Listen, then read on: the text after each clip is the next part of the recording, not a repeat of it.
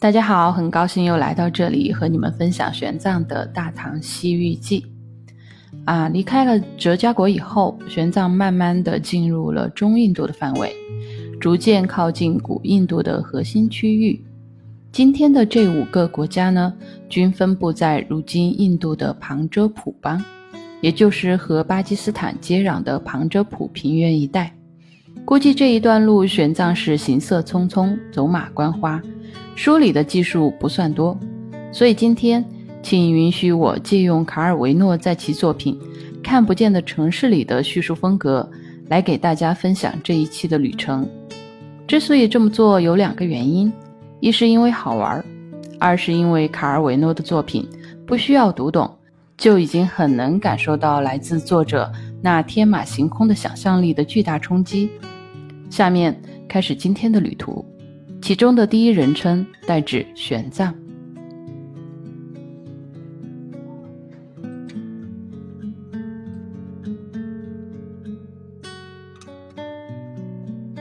从哲家国出发，向东行走五百多里，你会到达智那菩提国。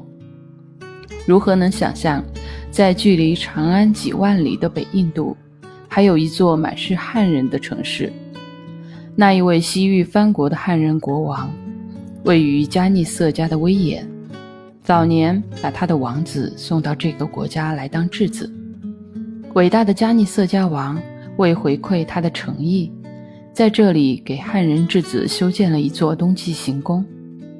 于是，这一支从西域来的汉人们开始在这里繁衍生息。当我来到这里的时候，他们一个个都兴高采烈地指着我说：“快看呀，这是我们先王的同胞。你会喜欢这里的，因为这里温热的气候，人们过着富足的生活。国王还给每个家庭登记户籍。无论你何时来到此地，迎接你的都将是漫山遍野、茂密的庄稼。在缠绕的街巷中行走。”如果你看到摊贩上售卖的梨和桃子，你应想到那位汉人之子，因为是他把这些水果的种子带到这里来的。而旅客们会发现，这里的居民生性柔弱，他们既相信佛陀，也相信天神。无论真理还是俗世，他们都喜欢探究。从都城。一直向东南行走五百多里，你进入了一片佛塔的世界，大大小小、林林总总，方圆二十里内竟然有成百上千座。不用我讲给你听，闭上眼，你就能感受到过去有多少圣人曾在这里修行讲经。这些逝去的圣人，他们的牙齿、骨头。会永远安放在这林立的佛塔里。走吧，在平原里走上两天，旅途就会把你带到蛇烂达罗国。描述这个国家有两种方法，你可以说，生活在这里的人们长着一副副粗鄙丑陋的面孔，却果敢勇猛。这儿气候宜人。水稻遍地，花果茂盛。你也可以像把我带到那里的僧徒一样说：信仰着不同教派的人们在这里熙熙攘攘，表情凝滞的外道修士身上涂满了白灰做的衣服，整日无所事事的在街巷里闲游。而德高望重的僧徒则是人们的精神支柱，受到万民虔诚的敬仰。你继续出发，往东北方向走，那里有连绵的山谷、树木和石头，道阻且长。你跋涉了七百多里，眼前呈现出一座大城，这里是屈路多国。关于这个国，我所能告诉你的是，这里的居民中流行一种病，他们长着一副粗粗的脖子。双脚水肿，样子丑陋。你应该开列一个在这里能买到的上好货品的单子，因为城外的雪山上生长着许多珍奇的草药，山里还有金银铜矿以及璀璨的水晶。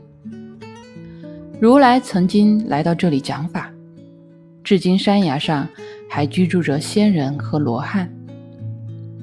翻过这座大山，向南行走七百里。你将看到一条大河，河流的东边坐落着一座名叫舍多图卢国的地方。我可以告诉你，那里出产珍珠和金银，人人都遵守各自的社会等级，井然有序。他们身上穿着华丽的服饰，个性善良温和。过了这座城，往西南方行八百里。你就会进入中印度境内。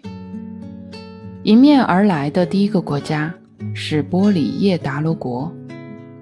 我现在要讲的这个地方，其绝妙之处在于，一种奇异的水稻在这里生长，从发芽到收获谷粒，人们只需等待六十天即可。我记得当时的田里满是牛羊，天气湿热。而国王竟是吠蛇种姓，其人勇敢刚烈，善于谋略。学术和技艺在这里不受欢迎，甚至连佛法也备受冷落。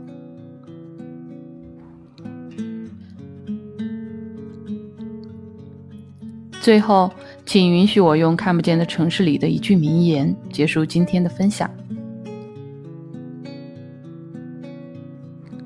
城市就像一块海绵，吸集着这些不断涌流的记忆的潮水，并且随之膨胀着。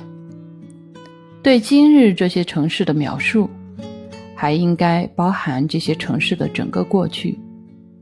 然而，城市不会泄露自己的过去，只会把它像手纹一样藏起来。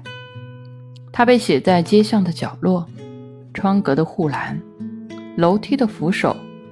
避雷的天线和旗杆上，每一道印记都是抓挠、锯挫、刻凿、猛击留下的痕迹。